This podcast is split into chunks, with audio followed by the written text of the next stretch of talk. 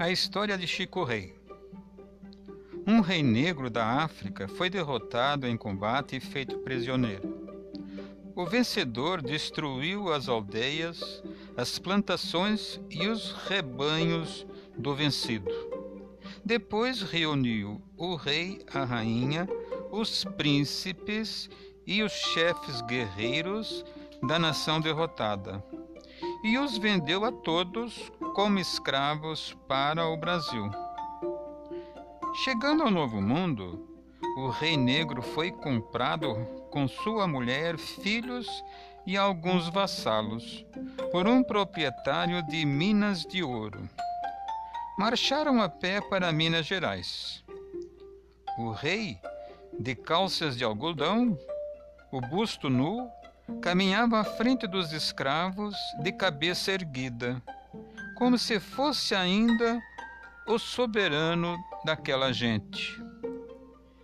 Ficaram todos em Vila Rica. O rei negro foi batizado com o nome de Francisco. Mas os outros escravos que o respeitavam e admiravam chamavam-no Chico Rei. Perseverante e obstinado, o negro trabalhava nas minas sem pausa nem descanso. A bateia, em suas mãos duras e fortes, agitava-se sem cessar, como se fosse uma máquina. Os outros escravos, seus antigos guerreiros, seguiam o exemplo do rei, de modo que torrentes de pepitas de ouro jorravam das mãos daqueles trabalhadores incansáveis, enriquecendo cada vez mais o seu senhor. Anos e anos de trabalho e privações permitiram a Chico Rei juntar o dinheiro necessário para sua alforria e a de sua mulher. Continuando a economizar, Chico Rei libertou seus filhos e, em seguida, os vassalos que o haviam acompanhado na escravidão. Mais tarde, conseguiu comprar um pedaço de terra na encardideira.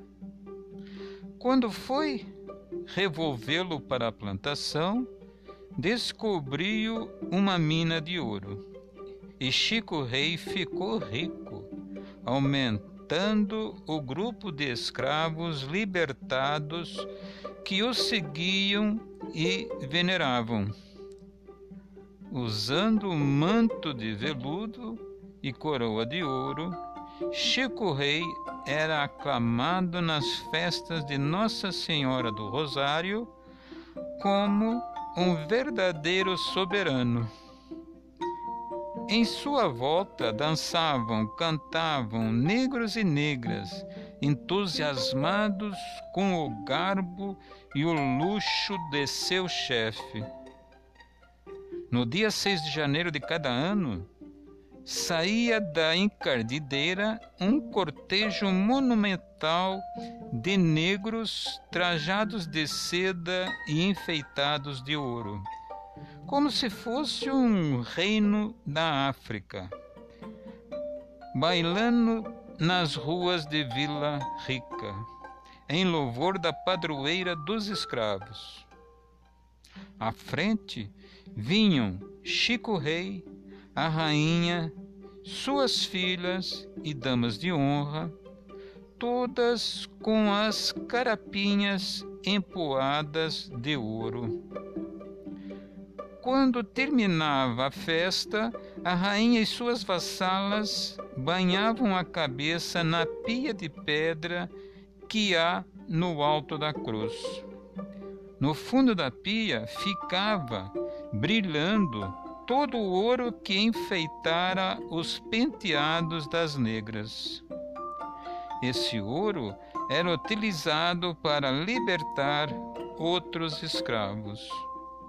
Por isso, em Minas Gerais, ninguém esquece Chico Rei, o negro soberano generoso e heróico que venceu o destino, conquistou a liberdade e concorreu com o melhor do seu esforço para a grandeza e a prosperidade da boa terra que o acolheu.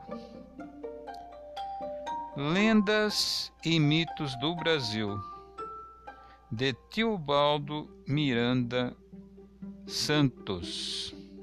Companhia Editora Nacional, São Paulo, 2004.